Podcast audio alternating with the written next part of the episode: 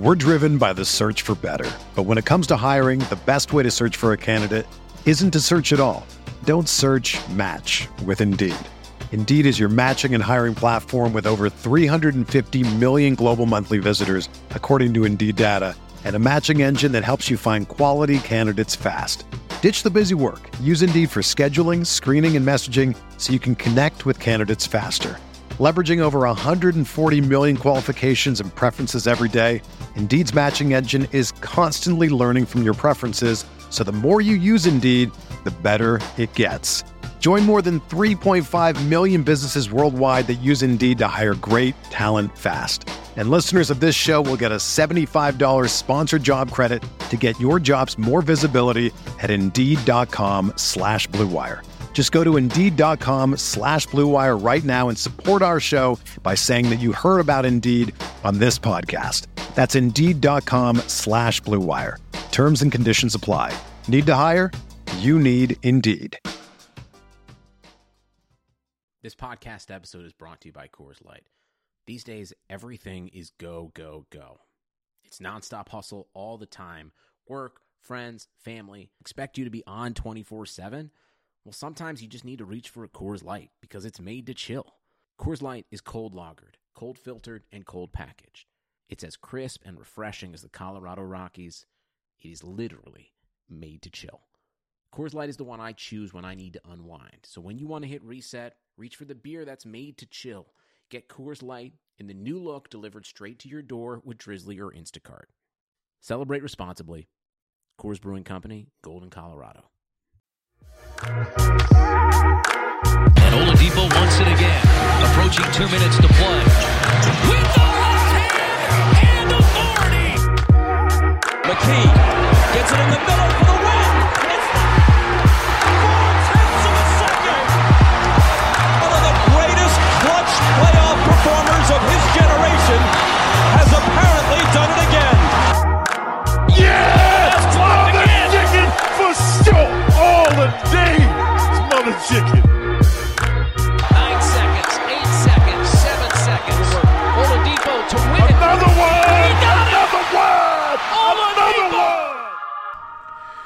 Pacer fans, welcome back to another episode of Setting the Pace on PacersTalk.net. I'm your host for today's show, Alex Golden, and joining me, as always, the beloved Washington Wizards Stan. Give it up for Michael J. Facci. All right, I guess I might have to start introducing myself from now on because I bleed this blue and gold. And for the Pacers, I mean, it's not going too well. Uh, a lot, a lot of emotion is coming out the last few uh, few days, and I want to feel good again. And I don't know if that's going to happen until after the All Star break. Alex, do you have any answers to the problems we have going on right now? Does anybody have any answers? I mean, at this point, it looks like nobody does. I don't think so. And I don't think the guy to ask right now is Nate McMillan. Nate, that's not a shot at you, but I think that you're in the group of guys that doesn't know how to fix what's going on right now. Yeah, so Facci, I went ahead and wrote down 13 things that came to my mind as we were prepping for this podcast of Pacer problems, and I probably left a few off if I go back and really dissect everything I said, and that just kind of speaks to the Pacers situation right now in this losing streak. But let me just run through these real quick. I don't want to take up too much time, but number one, defense. Two, team rebounding. Three, communication. Four, getting to the foul line. Uh, five, team chemistry. Six, late game execution. Seven, mental fatigue. Eight, the Pacers are not having fun anymore. Nine, McMillan's rotations. 10. Effort. 11. Over adjusting to Vic's return. 12. Lack of rhythm. And 13. Spacing. All valid points. I mean, the, the problems are across the board. There is not just one thing to address. That's the hard part about this. It's not just the fact that, oh, Victor Oladipo's in there. No, it's across the board. And to take it one step further, the the areas that you mentioned, I was digging up some cold, hard stats on those. But um, facts with Facci. Oh yeah. But over the six game losing streak, the Pacers have been out rebounded by 50. Okay? 8.3 rebounds per game. Opponents have made 21 more threes. than the Pacers, roughly three more per game, while shooting 29 more threes. So kind of makes sense. If you can shoot more threes, you're going to be able to make more. Okay, that's not always how it works, but during this six game losing streak, that's how it has. Free throws, like you're talking about, opponents have gone on the line 36 more times than the Pacers over this six game losing streak, making 37 more free throws than us. Oh, All right. grief. Yeah, and then fourth quarter, because the fourth quarter is where we've seen a meltdown. The Pacers have lost all six fourth quarters during this six game losing streak and have been outscored by 28. During that stretch, two of those losses have come by one point. Two of them have been by nine, two of them by seven. So, right now, I mean, you got to win the fourth quarter, but you also need to get to the line. Threes, there's so many problems going on right now. And to take it one step further, because I don't want to rant for too long, in terms of rebounding, the Pacers have been out rebounded on the offensive side of things by 32 rebounds. 32 rebounds. During the six game losing streak, we've been out rebounded on the offensive side of things by 32. And when you're losing games by one point, that's all the difference. Yeah. No, I mean, everything you said there is just, it's unbelievable. It's like you're looking at those numbers and you're just like, really? Like, it's almost like mind boggling. Like, I can't believe it. Like, some of the games that we've lost, I mean, we should have easily won those games. Like, mm-hmm. last night against the Brooklyn Nets that we're recording on Tuesday night. So, last night against the Nets, I'm looking at six turnovers for the Pacers. That's it. That's it. Uh, and you lose that game the way you lost it. I mean, what is the problem? Well, I know Brooklyn got to the free throw line quite a bit more than the Pacers.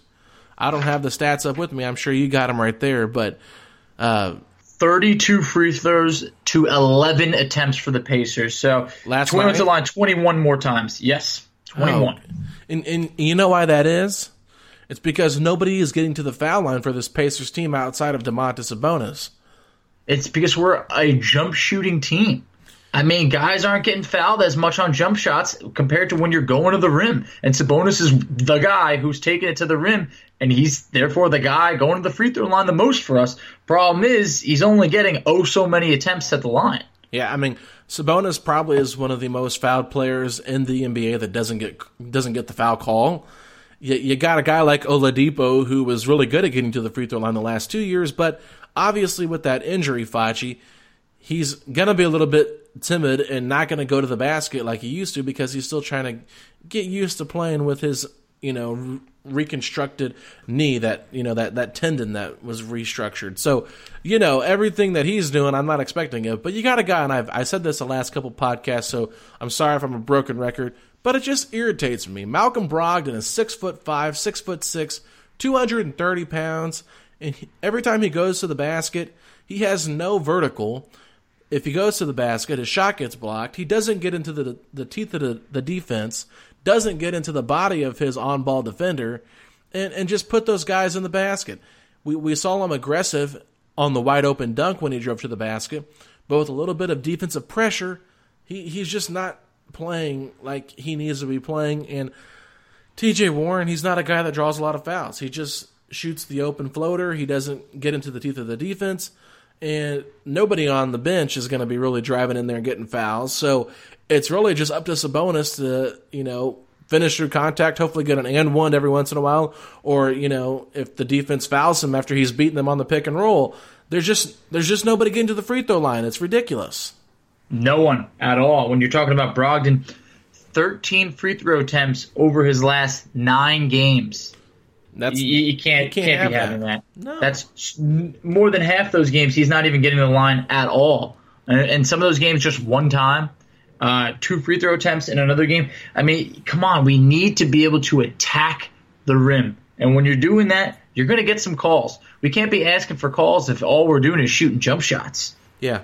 Well, and I want to talk a little bit about the Pacers' defensive problems. I think a lot of that goes with communication because if you look at, I think Caitlin Cooper posted a photo of last night's go ahead three by Joe Harris and how the defense recovered. So I believe Spencer Dinwiddie set a, uh, had the ball and Sabonis' man set a screen on him. Excuse me, Justin Holiday is guarding Joe Harris And Justin Holiday is like, oh shoot, Spencer Dinwiddie's going to use this screen, so he comes over and he's pointing at Brogdon uh, to get over to Joe Harris. Well, Brogdon's got his whole body turned around. He can't even see Justin Holiday at this point. Sabonis is watching DeAndre Jordan because that's his man and see if he's going to roll or see what he's going to do. And then you pretty much just leave Joe Harris completely wide open. He hits the go ahead three. And it just breakdown after breakdown after breakdown. And there's no communication. I just don't know what to think right now, Facci. I just don't know. I'm lost it was evident that there was no communication on that play. You leave Joe Harris open, who is a great three point shooter, nails nails it, and then to take it one step further, Dinwiddie gets Brogdon alone on an island and buries the go ahead shot that ends up being the game winner right over him. And it was it was rough to see. Just I love Brogdon lately. He's has not looked anywhere near the guy that he did in the beginning of the year. You had a great tweet uh, a couple days ago talking about how just the run and gun offense that when TJ McConnell comes in, I mean, you see McConnell just hustling left and right, pushing the ball. They're playing a much faster pace that's resulting in baskets. And when Brogdon's been in, it's been a little bit of a slower time. I mean, he struggled from the field shooting. The, the, the defensive switches right over there, it, it was tough. It was not his night at all. It's not been his week. The only good game Hasn't he's been... had during this losing streak is the 10 of 14 game against the Raptors, where he had a complete meltdown in the last two minutes. I don't know what's going on with Brogdon. I mean, it might be Oladipo being reacclimated, but that's why I put this on here, over adjusting to Vic's return. I'm sorry, yeah. but the Pacers should not be changing the way they're playing basketball just because Victor returns to the lineup. And uh, you know, right now, what I would honestly do is basically give him the same amount of looks that Jeremy Lamb was getting. Victor's still trying to get himself reacclimated with this group. He should be adjusting to them more than they should all be adjusting to him. He is the star player and he can eventually get to that, but easing him back into it where he's, you know, third or fourth in shot attempts is exactly what the team needs to do. But instead, they're almost force feeding him, breaking up the rhythm of the offense. You got a guy like T.J. Warren who was terrific last night, and you got to you know the all the Pacers, the starters except Brogdon were in double digits last night by the third quarter. So uh, yeah, it's something's got to give here, Foch. It does, but just as you mentioned, they are force feeding Victor Oladipo. We're seeing Oladipo pull up on threes with a ton of time left on the shot clock. That is really just throwing off the whole offense at all. I mean, his shots have been I don't I'm not going to say down at all, but he started out when he first came out with the 17 shots, 14, 14, 11, 14. It's just it's too many shots for a guy who's trying to get into the flow. I would have been fine if there was a game where he attempted 6 shots and then maybe it went up to 8, and then maybe it was 10. It doesn't need to be 14 to, to 17 shots per night. And I think we're seeing just how rusty this guy is and how much it's taking away from the flow of this team. And it's not to blame him. It's just like you said, we should have had him get acclimated to us, not the whole team get acclimated to one player. That's why I never liked the idea of him coming off the bench in the first place because the bench rotation was just something that we did not need to mess up. But Facci, um, before we continue, let's take a quick break here. I want to talk about some rotation ideas. Uh, I put a tweet out about Nate McMillan, and J Michael actually just uh, quote tweeted a tweet I posted last night talking about some interesting news about Myles Turner in the offseason. So we're going to have him come on later in the show and talk about that, but let's take a quick break. All right, everybody, joining us right now on the phone line is the one and only J Michael covers the Indiana Pacers for the Indy Star. So, Jay, what's going on, man? Uh, other than the cold, Pacers are losing, and uh, can't wait till we get to the end of the regular season so we can get on to the real good stuff. yeah, there's no doubt about that. So last night, you know, Bleacher Report put out some stuff that was going on throughout the trade deadline, and I kind of just took a screenshot of their article.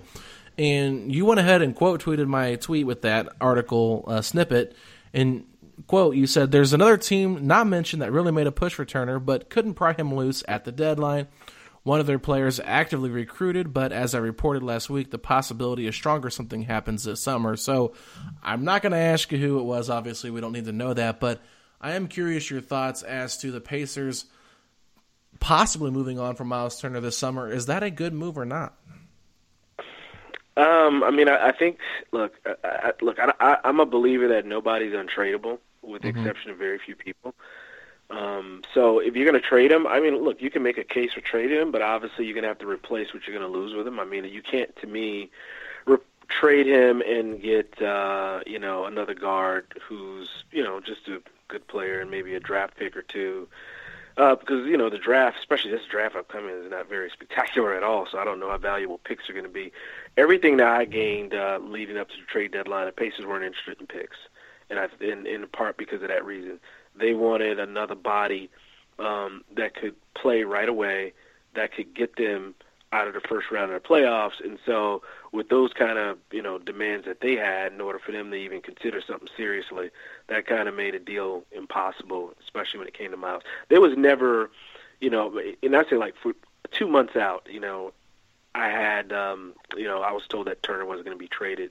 Um, and as we got closer to the deadline, it was it got more and more solid. So, but I think the consensus was that Turner uh, they would revisit the idea of potentially shaking up the roster in in that spot this summer. And the reason being is the obvious reason is that Sabonis and Turner are both actually 5s and they don't think it's viable. Or no one thinks it's viable going forward um, to have two s- starting quality fives. And you know their weaknesses right now is, is having a true four and uh, they realize that that's not um, that's not that's not any surprise. Uh, so yeah, I mean Turner, you know Tur- Turner wasn't close to going anywhere at the deadline. I never was was got the sense, like I said, for months out, leading all the way through, that was going to happen. Um, but it's it's very real that there's a possibility, a strong possibility, that something's going to happen uh, in regards to Turner or that position down there in the post uh, this summer because they realize that's that's an area that they have to fix if they're you know going to be able to take the next step. But yeah, I mean, I, I think that's the catch twenty two, right? Sabonis is the better low post player, um, the kind of bruiser that you need. Turner's the better rim protector and has the stretch potential that you need. And you know, too bad you can't get it all in one player, but you know, it's rare that you're going to find all those qualities in one post player. But that's kind of the the position that they're in. No, it's, it's very true, and it's a great point. We're gonna have to wait and see just how the season unfolds. So far, they've they've had a positive rating on the court together. But what do you think that the vibe has been for Myles Turner? Because he's basically been the heat of. He's taken a lot of criticism this year. How do you think that it's affected his play this year? I think it's affected him a lot. Um, you know, it's Myles wears his emotions on his sleeve, so he doesn't hide it very well. So you know, when when he's in a bad stretch or he's playing some bad basketball, um, he knows it. He's not going to tell you that uh, he's playing great. He knows when things aren't going well for him, or when he's, you know, uh, getting dominated by Joel Embiid, and he knows what the blowback's going to be. Um, I'm I'm surprised that he's been in the league now. I think this is year five, and um, you know he he paid so much attention to what people said in his social media feeds, um, and and there are other people around Myles who actually I, I've talked to who was who would who would go through and say, "Man, do you see the kind of things that people are saying about him?" And so I know that not only Myles sees it, but people around him who uh, are close to him see it and are bothered by it. So how could that not affect your performance on the court? Um, you know, look, if I were him, I was like, you know, I'd, I'd mention to him or, or somebody's like, just turn off your mentions. You don't have to ever see it. I mean, it's you don't have to really feed into that or pay attention to that, or just have somebody else manage your account. and You don't have to see it at all. Whatever the case, some guys do that. Um, but I think it does affect him, and um, he under you know I think the thing that really gets him, especially, and look, I I, I don't get that. You know, there, there's no issue to my knowledge that you know he's jealous of Sabonis or has issues with Sabonis or anything of that nature. But you have to be Myles Turner sitting back saying, "Man, I was supposed to be the guy that became the All Star first. You know, I was supposed to be the guy who was you know um, being celebrated for uh, um, you know being the the dude who grew into his potential and and, and and became this key player for the Pacers to be successful. And even though I think he does do key things for them to be successful, they don't bear themselves out in the box score. Um, most people don't see when he does do stuff well. And now that you have Sabonis starting with him. Um, he's taking the back seat. Um, he's taking the back seat in offense. He's not used in pick and rolls as much, so there's not as many pop opportunities for him to get as many shots. They have to really make a concerted effort to get him shots at times. Like you know that Knicks game, he was he had one shot in the first half, and when they got back in the game because they got Myles, he got four threes in that second half to get them back in that game. That they of course ended up losing, which is a whole other story. But I mean, it's that kind of you know. So he sacrificed numbers. He sacrificed uh, you know uh, a lot of uh, in terms of what I guess mainstream NBA people think. But I, make no mistake, there are people, guys who play on teams. I was talking to somebody on the Nets last night pregame, and he was like, the dude he's worried one of their guards, who I know pretty well, and he was like, yeah, he's like they're worried about Turner because he's he knows if Turner's on the floor, I can't, you know, I'm not, I can't go down the middle of that paint and attack. He said, Sabonis is going to be there, I'm going to go off. I'm going to I'm going to go recklessly because he's not going to be able to do nothing with me. So I think players have a different perception. They think Turner is the kind of guy they got to watch out for when he's on the floor, and that they can manage Sabonis even though he's getting you good numbers. And I think people who don't, you know, people who aren't X and O junkies the way some of us are, don't realize how important Turner is when it comes to that, um, and that you know they're going to look at Sabonis's numbers because they're so much far greater. You know, four double, uh, triple doubles this season. You look at the double doubles, but you know, you know, basketball is a little bit deeper than just uh, what the final numbers are on the box score. I think you need both guys. Uh, I find myself defending Turner, by the way, more than than anything, just because he gets uh, he gets a lion's share of blame for everything that goes wrong with this team, and there's so many things that have gone wrong that are outside of Myles Turner's control. Yeah, I agree about that. I mean, it's not Myles Turner's fault for a lot of the problems the Pacers have.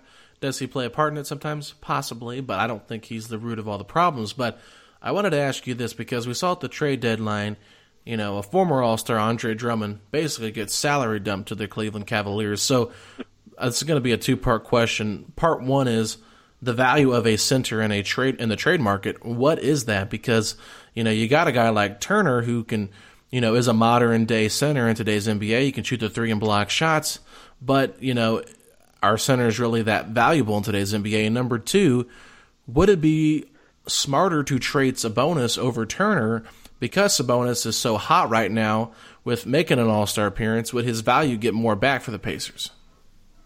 I, w- I would say the, the second part of that question, absolutely.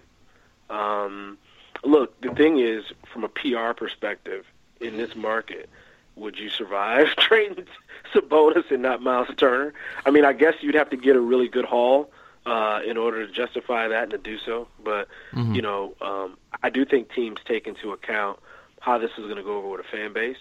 And if you traded Sabonis instead of Turner, I think the fan base uh, overall would not be happy with that. Um, even though that might be the more prudent move, but you know, you know, a lot of people weren't happy when you know Paul George was traded for Oladipo and Sabonis, and that turned out fine.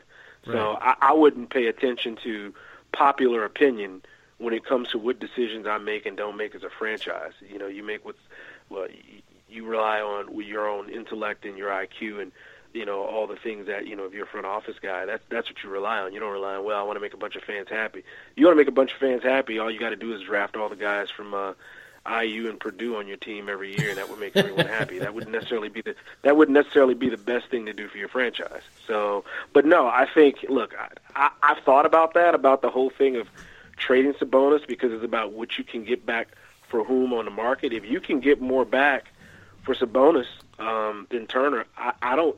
I think that's a viable that's a viable call to make, and I think it would catch a lot of people off guard um, because most folks expect Turner to be the guy who gets moved, uh, including including what I've gotten back.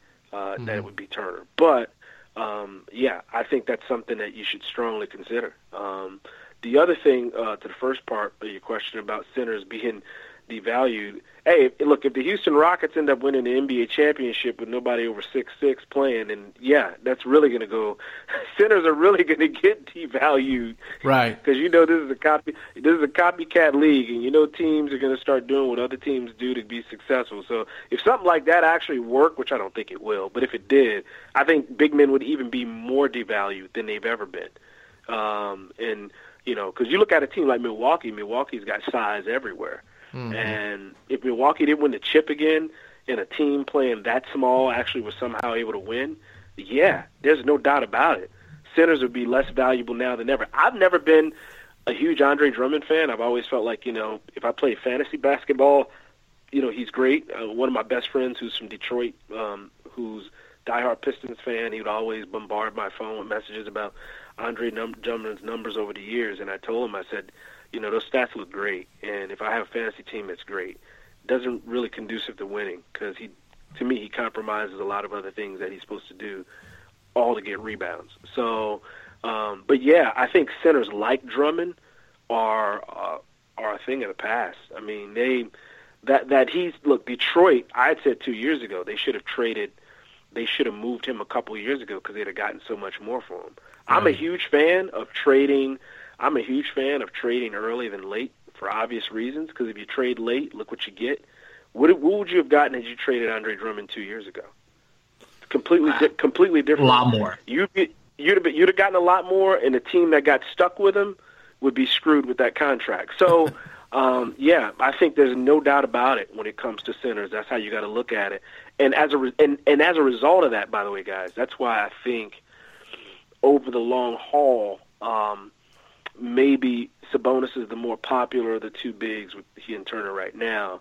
But I just think maybe if you put Turner in a situation where he's not kind of saddled with having to make all these sacrifices, and he plays with a team that maximizes his strengths and doesn't really harp on what he's not good at, I think he can really be. You know, that's when people here will be saying like, "Wow, I didn't know he he, could, he was that good or could do that." I think he needs to be in that kind of environment. But from everything I've gained, by the way, on Turner, he loves being here. He's Yeah. not. He doesn't want to. To my knowledge, he hasn't said, "Hey, get me out of here." He likes Indiana, so he would like for it to work here. I just don't know if if that, that's going to be ultimately uh, able to, to work out. But um, yeah, I think looking at Sabonis, moving Sabonis, if if the strike white iron's hot, that wouldn't be a bad plan at all. You know, Myles Turner has done a great job of keeping his frustrations to himself. And while the Pacers have made a lot of great offseason moves, I think it gets kind of lost in the shuffle the early extension that they gave Sabonis. How much panic do you think would be going on right now if Sabonis was set to be a restricted free agent and could leave and you could not trade him? Do you think there'd be more panic or do you think people would say, hey, Myles, wait your turn. Everything's going to be just fine. If Sabonis walks, you'll be the guy? I think there'd be heck of a, heck of a lot more panic, and you know it's a lot more stress on organization too. Because you got to remember, like this organization isn't getting all stars popping up saying, "Hey, I want to sign here during off season." So I think from the organizational perspective, they would do their best to keep him, just like they would have done. They were trying to do as much as they could to keep Bogdanovich. Um, so they didn't want to be in that position to have to go into him going into the free agent market and you know having to face that situation and lose yet another guy the way they lost Bogey. So I think that's why it was important to them to get it done. Um, and there was some still, you know, there was some risk too, because you know you never knew how, you know, once you finally start Sabonis, you know, is he gonna he's gonna be playing against better competition, you know, first string guys for longer stretches. You know, is is his is his production going to still be the same? Is it to be as good? And you know, he's been able to to get a lot of things done um, as a result. So I think there would be more panic, and and I think a lot of teams like the Pacers, smaller market teams or teams that aren't marquee teams, when you're in a position where you can just sign a guy before he hits the market and you, you like him, maybe you don't love him to the way you want to keep him the rest of his career, but you like him uh, enough that you want to keep him around for a while, go ahead and get the deal done because you never know what's going to happen in free agency. And let's face it, his you know his contract right now, uh, based on his production, is a pretty good contract. Just like even though Myles' contract has kind of went down, uh, his um, production's gone down this season. He's still on a pretty good contract. So just because you got, got got a guy in a contract, you know, and it's a good contract, that means you can also move him because he's on a good contract. Yeah, and, and one of the things that we've talked about here is, you know, Sabonis, I think, is just a much more polished offensive player as to where Myles is a much more polished defensive player. So they do, I mean, honestly, if you look at their skill sets, they should complement one another, but the problem is there's no true power forward in this in this group and they both do play the five like you mentioned. So that's the biggest problem. And I think you're right. I think they will probably lean more towards dealing Myles over Sabonis. But with that being said, uh, moving forward with McMillan as the head coach, I think that the Pacers should almost take a page out of the Denver Nuggets book and kind of run their offense through Sabonis and run their team kind of like they do with Jokic as the focal point. Because right now, I mean, I mean, maybe it's just a prisoner of the moment type comment here, but I do think that we're not sure if Oladipo is ever going to get back to himself. And Sabonis has clearly been the best player on the team this year, specifically offensively. I would just maybe like to see them model what Denver did, and I'd like to get your thoughts on that. Yeah, I mean, you know, it's you know, Sabonis in the high post uh, is is, a, is the creator. It's been really good. Yeah, um, that's how he's gotten these. That's how he's gotten these triple doubles. I mean, he's really, he's been really good. And you know, if they if they if, if they go one on one, try to defend him one on one like they did last night with DeAndre Jordan. Um, you know, at, at times, you know, he was able. To, he broke DeAndre Jordan in half whenever he wanted to. So it's you know, the a lot of these centers, you know, sp- especially some uh, today are kind of um, you know, he's too physical for some of them and can get to his spots if he needs to get his own. If he needs to get a two, and he's really good at you know, let's face it, you know, three point shooting. You know, you really want to have some prolific three point shooting playing through a guy like Sabonis that's going to draw the attention. You know, the weak side generally pulls in when he's on his short roll um, because they're trying to stop him from getting to the basket, and that opens up those those pass outs to the corners for those short roll threes. So um, you can get more prolific scoring from your wings as a result of Sabonis too. So it's not just a matter of him getting twos. I'm a big fan of creating threes through a guy like like Domas. So um, yeah, I mean he's he's the only guy like you know he's he's been he's been the only guy who's been really consistent. Uh, and you know he's also been relatively healthy. He had a little bit of a knee issue. I remember missed a couple games this season, but he's been consistent. You can rely on him every game. Uh, I, I don't think it's a bad idea to, to run your offense through Sabonis at this point uh, and hope that Oladipo comes along. I mean, I, I like Oladipo what he's been able to do defensively, but even in these last couple of games where he he came out of the box and looked like he was going to be okay, he's back to himself. Where he's starting to get back to himself offensively uh, after those little spurts. Kind of forgot that he was on the floor on the offensive end. So. Right. Um, yeah, and I, I, I think running your offense or running your running your system like that wouldn't be a bad idea. I guess my only question is if you do that, um, you know, does Aaron Holiday get more burn if you do that kind of thing? Because I think that's the kind of player that you would need on the floor with him uh, to help. Uh, you know, Holiday didn't play yet the the last game. Um, I think you need some. You need to space out the floor and be able to hit hit threes and spread the floor. And um, to me, you need more three point shooters out there. And I would have. Does that mean Aaron Holiday gets more burn now over T.J. McConnell? I think you can make an argument for that. By the way, um, does Jeremy Lamb does his minutes stay the same? Um, is, is what he giving you on the plus side of what he does well? Uh, outbound, you know, kind of um, thrown off because of all the things he does on the minus side, like doesn't help you rebound a whole lot, doesn't box out his man a whole lot, gets beat off the dribble a lot, gets you know is poor closing out shooters a lot. So I think there's a lot of things for these guys to figure out. And yeah, if if to me, if you're going to go go that route and you're going to build around Sabonis to run the offense the rest of the way, I think you there's some other trickle down effects that you got to consider too. Yeah, there really is. And if there's one thing that you could highlight to kind of fix coming out of this six game losing streak between maybe getting uh, getting Victor Oladipo acclimated, the rebounding struggles, lack of three point shooting, or getting the free throw line, what do you think is the number one thing that needs to be addressed coming out of the All Star break? Get a man. To me, the easiest thing is the rebounding. Like the the rebounding stuff has driven me insane. Um, I just hate bad IQ basketball, and it's a, look.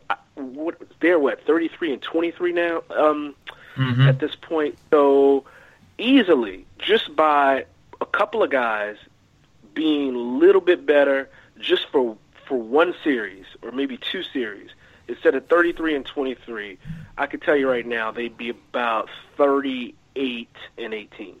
Like I that's the it. difference to me. That yeah. that to me that's think about that. That is that is huge. And rebounding isn't about isn't about skill. It's about anticipation, a little bit of IQ, hustle, not giving up on a play, playing through the 24 second shot clock. Mm-hmm. And the the if if I I could go on for days of all the rebounds that you see where they have four people under the basket on a three point shot from a bad shooter. Like, why are four people below the foul line? Exactly. There's no reason for that. Why? Why are you know? Um, you know, uh, as much as I love Justin Holiday for a lot of great things that he's done, and he's a really good individual defender, he'll lose his guy uh, from the wing going for rebounds. His anticipation of rebounds isn't good. Brogdon loses his guy off the ball when he cuts to the basket a lot for offensive rebounds. And these are things that to me are just so elementary that they're so easy to fix. You don't have to go out in the buyout market and acquire somebody to do that. You don't have to sacrifice any assets to do that. You just got to pay attention more. So I think that's the easiest fix to get better results. Um, and uh, you know, obviously, the, the, the three point shooting. Um, you'd like to get up more threes. I mean, there's some of these games where they got up a lot of threes. I think it was Dallas, but they were seven for 34. Um, and uh, it's uh, you know, I, I've seen I've seen a lot of situations where you know the spacing has just been completely off uh, and hasn't uh, you know opened themselves up for for uh, some better looks from three. Um, you know, there have been times where I've seen Sabonis and, and even Turner on the floor together trying to go high low, and they have no spacing to even make the entry pass. Um, bad entry passes sometimes from the guards to you know to the post, and you know you have opportunities with some some quick touch passes back out to the corners to get threes, but the spacing is so off. All of those opportunities that looked like they were going to present themselves are now gone. Um, I think they can fix some stuff with spacing, uh, with the three-point shooting, and but the rebounding, like man, that that's just they could prevent their opponent from taking four or five extra shots a game, which is going to give their opponent an opportunity for what eight, eight to twelve points minimum. So you're giving up that many extra points by just simply look. You're not going to get every rebound. I get that. Sometimes it's going to be a bad bounce. Somebody's going to just you know out hustle you for the ball, that's going to happen. Mm-hmm. But it happens to them, to me, it seems, almost every freaking possession. And you know what game really stands out to me, though? The one that they lost in Miami. When they had four shots, I think it was, at the end of that game to win it, uh, when Dragic hitting that big j- shot. Yeah, lost Justin by Holiday, yeah, Justin Holiday jumps, scrambles to get the ball from out of bounds. He falls out of bounds, I think, into Miami's bench. And if you watch, he actually sits there for two seconds while the play is still unfolding and they, they, they miss another shot. Basically, they were defending four versus five because for whatever reason, I guess Holiday thought the play, the game was going to be over, and he didn't hustle back onto the floor, and that led to Dragic getting the three. It's stuff like that. It's just completely mind-boggling stuff Yeah. that just shouldn't happen. And and by some players like Holiday, who I think is is really outkicked the coverage when it's come to his performance this year versus the kind of contract he got. He's he's played exceptionally well. So, it, but but when it comes to certain things like that, like it's just those extra little plays. It's just an absolute killer. So, for me, it's rebounding and the hustle stuff. And and quite frankly, I'm gonna give you guys one other nugget. Coming out of the locker room on, um, I can't remember. I think we were in Toronto. It was a Toronto game. After they lost that game that they had no business losing, up by 11 with three minutes and 10 seconds left. Uh, I, when I went into the locker room, I expected it to be a place full of anger, maybe even see some broken things in there, and I heard too much laughter. Oh no. I heard too much. Um, not not. And I'm gonna tell you, on one side of the locker room, it was not. It was tense. They weren't happy at all. On the other side of the locker room, there's just too much small talk, laughing about what's on social media, that kind of thing. And I'm thinking like, there is no way in hell anybody would be laughing in there. I've been in other locker rooms with, you know, with Paul Pierce when his team lost a game like that, and he said, we had. And I remember him saying post game one time, he said we had too much laughter in here when I came in. He said you lose a game like that. He dropped a bunch of expletives in between. He's like, ain't nobody should be laughing. There's nothing to laugh about. Like and he was irate. He was even he was irate talking to me on record about it. And that's the I, I think maybe maybe that's maybe what that's what it is. Maybe there's no no no butt kicker in there. Maybe that's what they need to kind of get them to that next level. Because I was angry because I had to rewrite my story top to bottom. so, I, but I think I was I think I was angrier than some of the players in there. Look, I know they were disappointed, but I just felt like that there some that there should have been a, a, a threat of, of something being broken in there from the the how upset people were. And I just thought you, you know, somebody should have been a little bit more upset. And uh, I think there was just some people were just completely quiet and didn't say anything. And I just think other guys was probably using it as a pressure release to kind of be lighthearted about some things. But um, and, and maybe that's the element that they're missing. I don't know. Yeah, I mean, you know, it's just one of those things where nice guys finish last, and with the Pacers kind of revamping their roster to not have a lot of veterans and going a little bit younger, I mean, I guess that's kind of what you would expect from an immature roster, so to say. And there are quite a few young players on this team, so I'm not sure who you're referencing of who was laughing. I'm not, I know you're not going to say that, but it's uh, one of those things that you don't like to hear those things. And hopefully the Pacers can figure this out. But guys, you can follow Jay on Twitter at this is J Michael. And Jay, we always appreciate when you come on and talk with us, man. No problem, guys. Anytime. Alrighty, everybody, we are back, and we're going to talk a little bit about some rotation ideas. And you know, Facci, a lot of people last night were very vocal about Myles Turner not getting in in that fourth quarter until like the last 10 seconds of the game and mm-hmm. maybe played like five seconds of that possession and was out for the rest of the game after that. So, what are some rotation ideas you'd like to see? Well, yeah, as you mentioned, Monster comes out two minutes left in the third, and we don't see him until 10 seconds left in the fourth quarter. It's far too late at that point. Uh, Turner and, and, and Sabonis, I mean, I think those are two guys that you need them to both rebound. So at times, Goga, I just don't think he's ready. So no. I think you're going to have to pair them more together. And I just, I don't know. I like the pace when McConnell's on, on the court. So I think you're just going to have to get a little tricky with McConnell in a couple different lineups because with Brogdon they are playing slower.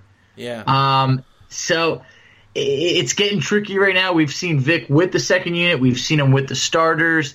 But right now, Jeremy Lamb, I thought he was pretty decent with the second unit yesterday. Yeah. When you know they moved him, I, I liked it. I mean, I think he had 12 points. I think it was a game that no one would really complain about. Yeah. But what did you really have in mind lineup wise? Yeah, so I mean, one of the things that I was thinking is maybe play Turner a little bit more and Sabonis a little bit less, um, as far as stacking their minutes, because Sabonis can, can cannot continue to play 38 minutes a night, and Myles only play no. 23, 24. I think maybe you know when you bring Sabonis out, don't sub him back in until the start of the second quarter, and, and let Myles ride that entire first and third quarter out, so he's at least getting 24 minutes, and then maybe if he comes back in for the last you know, three to four minutes of both the second and fourth quarter, that gets him around 32, 34 minutes a game. And I think Sabonis will probably still have the same amount of minutes, so to speak, if he's playing 18 and 18 in both the first and second half. That's 36 and 34. I think that's a smart idea. Last night against the Nets, one of the things, you know, Turner actually has been probably the best and most reliable stretch shooter they've had playing that four position. Of course. Justin Holiday has had success there, and you know I agreed with keeping him out there in that Toronto game because he was lights out. But in other games like you know Monday night versus the Nets, Turner was hitting from three, and if you can have Turner out there spreading the floor similar to Justin Holiday and protecting the rim, it, it makes sense to play him in those situations because you know, having Turner in there keeps opposing guards from getting to the basket, and I think that's pivotal. Whereas Sabonis is you know, still trying to work on his defense. He's nowhere close to the rim protector that Myles is. So I think that maybe just putting a little bit of more minutes with Myles. I'm not necessarily saying they have to be at the end of the fourth quarter because he's a game changer like that every single time, but I'm saying getting him more minutes, letting him get more in a rhythm. He can run with that second unit a little bit. I don't see a problem with that. No, I, I don't see a problem at all. I think there should be times where he is more of a focal point. You know, J Michael's talking about before how there has been a lot of less pick and pops for Turner, and you know he's only played above 30 minutes one of the last four games. I mean, there's times where he's just not playing the fourth quarter overall. I mean, that was pretty much the case against Toronto. He disappeared for I think the whole fourth quarter. Right. So, uh, I mean, you're talking about not even playing the fourth quarter lately. That's that can't be an option. I mean, this is a guy who was five for ten from the field against Brooklyn. I mean, you feel like in a game where he led, we're never gonna know the shots that don't take place because guys second guess themselves. So it, it's just the little things like that where I feel like it's just more valuable to have him out there than it is to have him on the bench. He's obviously a guy who's coveted by a ton of teams for a ton of different reasons. So why don't we reap the benefits of that while we have him on the team? Let Yeah. him be more of the focal point and have Sabonis, as you said. If you're talking about trimming five minutes a game, three minutes, come on, let's do it. Yeah, yeah. I mean, and another thing I wanted to bring up is you mentioned you know getting T.J. McConnell some more minutes to play that uh, that faster pace. Now we've seen him get a little gassed at the end of fourth quarters when he's had to play an entire fourth quarter. So I'm not saying necessarily do that, but at some point, if he's really helping this team, leading the charge with his energy and things like that, bring Malcolm back. And we've seen Malcolm play the two next to him, but I think Malcolm mm-hmm. is big enough to play the three sometimes. He could go out there and chase a Joe Harris. No, he's not shooting the you know the three point percentage like a Justin Holiday or Doug McDermott, but I do think sometimes it'd be interesting to see McConnell out there with Victor Oladipo and with Brogdon just to change it up depending on how the Pacers are playing. If McDermott is hot, don't take McDermott out and, and let Brogdon and Oladipo ride with McDermott. But I would also like to see a little bit more Oladipo Sabonis pick and roll because one thing we do know is that Oladipo is still trying to develop chemistry with other guys. Him and Sabonis have been together since Sabonis came into the league. Those two guys are tight and they know exactly what one another want to do. We've seen uh, a little sequence there towards the end of the fourth quarter where uh, Sabonis set a screen for Victor, and they ran a nice pick and roll that landed uh, ended with a Sabonis dunk. And then there was another possession where Victor got a nice little 18 footer and just cashed the mid range jumper. So I think those two running the pick and roll right now, while Brogdon is really struggling, would be beneficial for the Pacers. I think it's going to get Victor in more of a rhythm because that is what he does best is running the pick and roll. And that pocket pass he has is probably the best pocket pass from any other guard on our team he has such he has really crafted that throughout his uh, rehab. So I'm not saying that he's ready to like just take over the usage rate as far as running the offense, but I do think sparingly it'd be nice to see Brogdon play a little bit off ball and let Oladipo run that pick and roll with Sabonis. I completely agree. Uh, TJ Warren had a steal towards that. I'd say it was probably somewhere in the middle of the fourth quarter uh, where Victor Oladipo hits Sabonis with just such a nice pass in stride that just got him an open basket. I mean, it was it was when the Pacers started to go on a run and increase that lead. So it was about like four or six, and there was just a time where I felt like everything was flowing, and then it, it all just sort of stopped towards the end. And it's just about getting these guys more reps together. I mean, as you mentioned, Sabonis and Turner, pretty much the only guys that that Oladipo really played with in the past. I mean, other than that, it's almost like you got traded again to Yeah. a new team. So y- you got to expect you got to expect some rust just overall, not just on the shot, but in just chemistry, knowing where guys are going to be, making that risky pass that you just know a guy's gonna he's thinking the same thing as you. That takes Yeah. time. and, and it's going to take time, and I'm okay with that.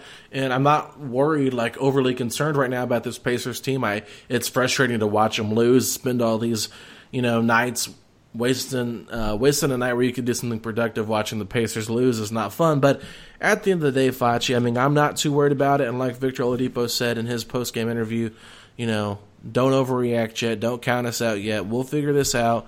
And even if they lose 10 games, I don't think that's going to happen. If they lose to Milwaukee, they come back from the All Star break. They've got a game at New York.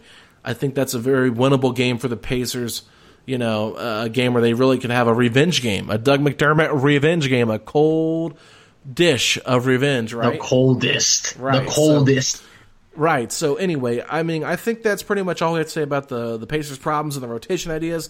But I do think we need to talk a little bit about Nate McMillan.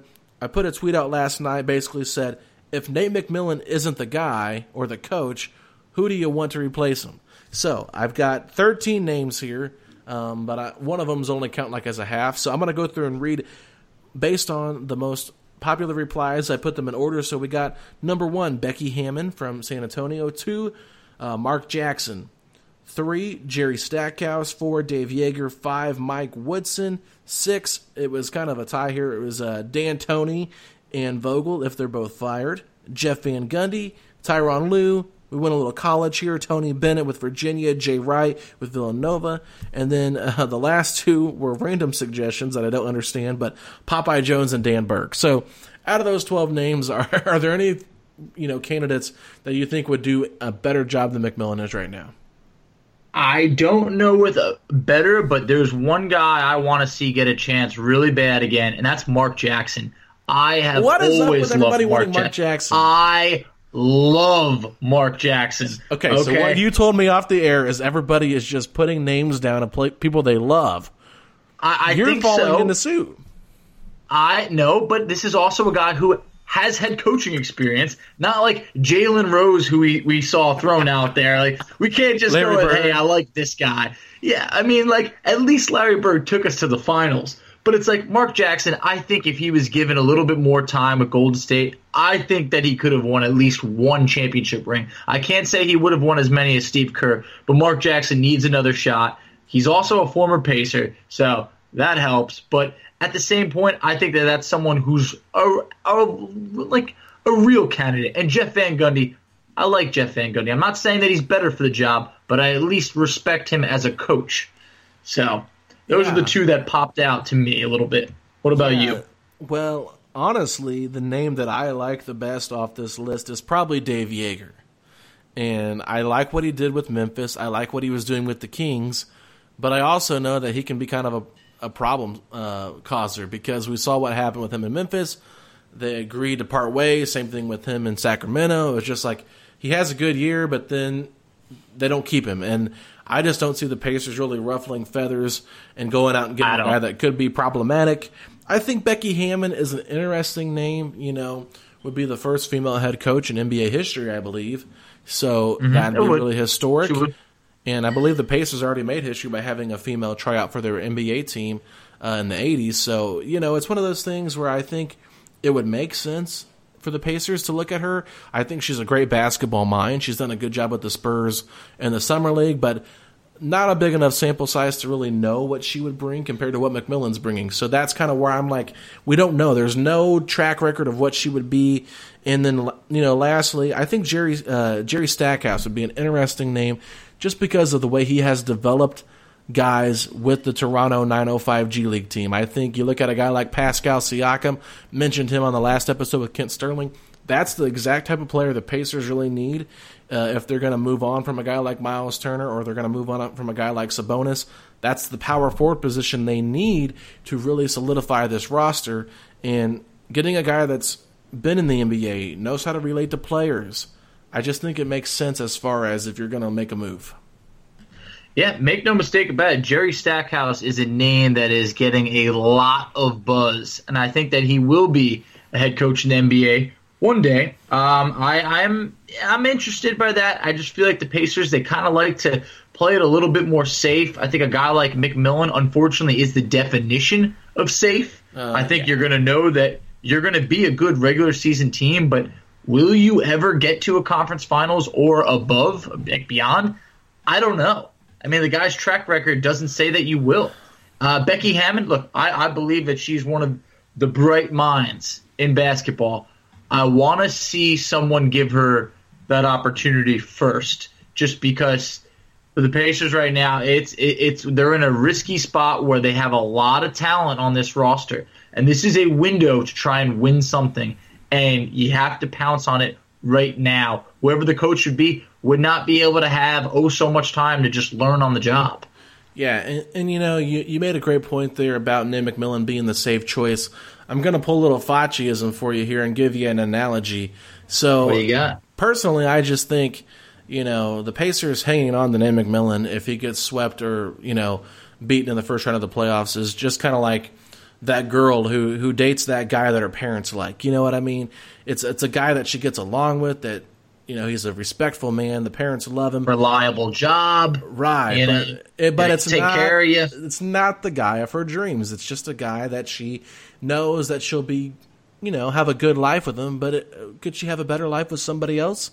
She's never going to know because she's going to be stuck with this guy for the rest of her life because it's pleasing to her parents and it's you know it's safe it's comfortable it, it feels good you know when she could be looking at romeo knocking on the door and instead she's stuck you know with this guy. So that's just kind of my analogy here, Fletch. I don't know if you hate that I- or I love it, but no, no, I completely agree. Nate is the, the, the safe option. He's going to have her home by 10 p.m., okay? And no later than that because that's what the parents said. Well, you know what? It's time to live a little bit. And, and I want to get through this year, but I want there to be a real decision made at the end of the year because we know how far back Nate McMillan and Kevin Pritchard go. It's Yeah. you know that they're very close. It would be a tough decision to make. I think it would be some one of the hardest decisions Pritchard had to make if he had to fire him.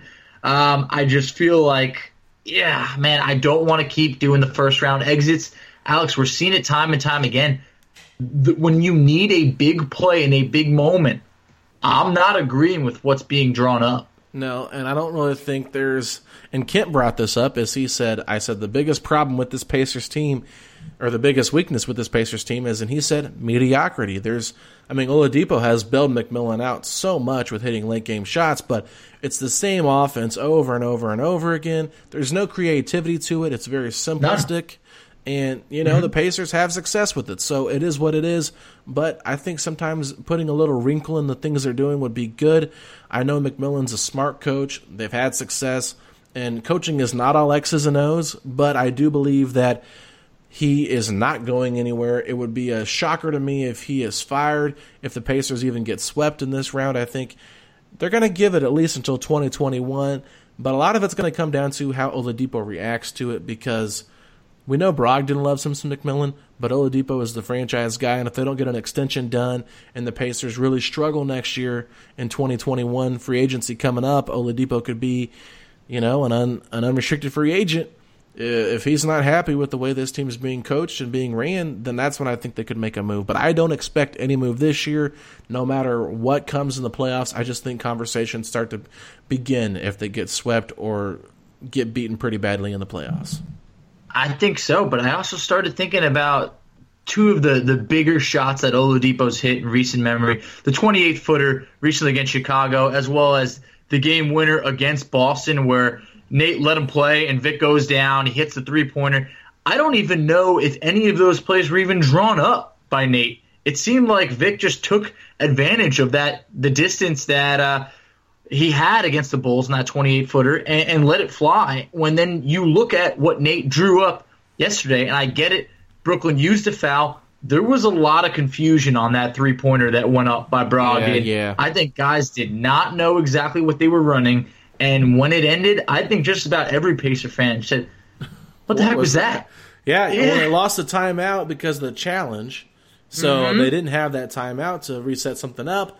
But as a coach, you got to be smart enough to know, hey, Brooklyn has a foul to give. I would have just tried to run the same play. I mean, You could have. I mean, I don't know why This- they didn't this- even do that. McMillan tries to call something out. Everybody's on the court like, "What's the play? What's the play call? Huh? Huh?" And they're just kind of like, "Well, you got to inbound the ball now." Okay. And with 2.1 or 3 seconds left, there's no way for slow Brogdon to come from out of bounds and catch a dribble handoff from Sabonis and get a good look in that little a time. Like he's way too slow. I mean, he's I mean, when Brogdon runs sometimes it looks like he's stuck in the mud. So it would have been almost Literally. better for Sabonis just to drive to the basket instead of handing the ball off. But at the end of the day, I mean, it's a loss. The Pacers shouldn't have been in that situation, but run the same play again. Run the same play. It, it is, but even when you're talking about before, when Sabonis just takes it in on DeAndre Jordan, it didn't look like there was really anything drawn up there. I mean, That's true. There was just no, nothing going on. Sabonis makes the decision for himself and just dribbles just right at, at DeAndre Jordan, makes puts a move on him and lays it in. And I'm thinking like, whew, all right, we got out of that one. Like, what's next? And it, it's just the team did has not looked prepared at the end of the game. I mean, we're also talking about just to go quickly back to the, the loss to Toronto by one point. You don't call timeout while Oladipo's getting mugged in the corner. I mean, what's going on with when you're going to use these timeouts or these last shot decisions? It, they're not. It's not looking pretty. Well, that's why I said late game execution on one of my problems, Fachi. It's not It's- just it's real. It's, not just a McMillan problem. It's a player problem. You know, It is. players have to execute plays. I coached basketball for a little bit in my time. I stepped down this year from coaching because I had other things I was busy with. But it don't matter how many times I would draw up a play. We'd practice the play in practice. we'd go over it 30, 40 times, the guys would still not run it right. And I understand the frustrations frustrations as a coach because guys have to execute the plays you ran. And I think he drew up a different play than he normally had with the Oladipo uh, getting the ball and hitting that shot mm-hmm. before getting fouled by LeVert. We've seen him constantly revert to the India play where we see TJ Warren getting the ball in the corner, trying mm-hmm. to shoot a fadeaway jumper. It's just, I don't really know what to expect. There's that out of bounds play, too, where it's like TJ Warren's a little bit delayed and then he comes in right around the paint, catches the ball, hits a little about 10 footer. I mean, you can watch the Pacers and know what they're going to do, and I think that's a problem. There's too, they're too predictable and they've got to put some new little wrinkles into the offense. And hopefully, you know, McMillan has done a good job getting these guys to play hard. And honestly, like Kent Sterling said on Monday or Sunday, this roster is it's good. It's really it's pretty good. You got good players, but you don't have great players. And that's true. And with that being said, McMillan has done a great job with good players in trying to uh, exceed their expectations. Oh, trust me, I have a coworker. Uh, he watches basketball so-so, more of a box score guy who checks it, and he just goes, "Man, Nate McMillan, he's got to be coach of the year. You know what he's doing with his team. He said it last year, said it this year, and I was like, trust me, he's not coach of the year. He's a good coach, but there is also there's room for improvement on this team, and you got to be able to get out of the first round. I think the All Star break is coming literally at the perfect time yeah. because the Pacers need to switch some things up and they need that extra time to be able to get some rest and just come back rejuvenated. There's some softer games on the schedule following the All Star break. We're going to be just fine. Yeah, if it was the perfect timing, it would have happened the same day as the trade deadline because the Pacers have really just struggled. I mean, the last two weeks, and they've just been almost looking at that deadline like it was the All Star break, almost. If it's what it feels like anyway. But anyway, Facci, we got to get out of here. It's been a lot of fun talking Pacers basketball. And Friday, you're going to have a show, right? Of course. You know what Fox Friday is coming at you. Right. It's, it's a must listen to. Absolutely. And then I'll be back with Kent Sterling next next Monday for you guys, and then the following week, Ming and Facci are going to give out some mid-season awards. So be tuned in for that. And if you have any award suggestions that you'd like us to come up with, like you know, uh, most talented off the basketball court, or best dresser, coolest shoes, anything like that, like anything you want to make up shoot us a message on setting the pace on Twitter or Instagram. Let us know a category you'd like us to uh, cover for this upcoming episode next week. But anyway, Facci, can't wait to listen to your episode on Friday. You can follow us on Twitter at setting the pace three. I'm at Alex Golden NBA, and you, my man, are at underscore F A C C I. And until next time, we'll talk to you later, Pacer Nation. Peace out. Let's go, Pacers.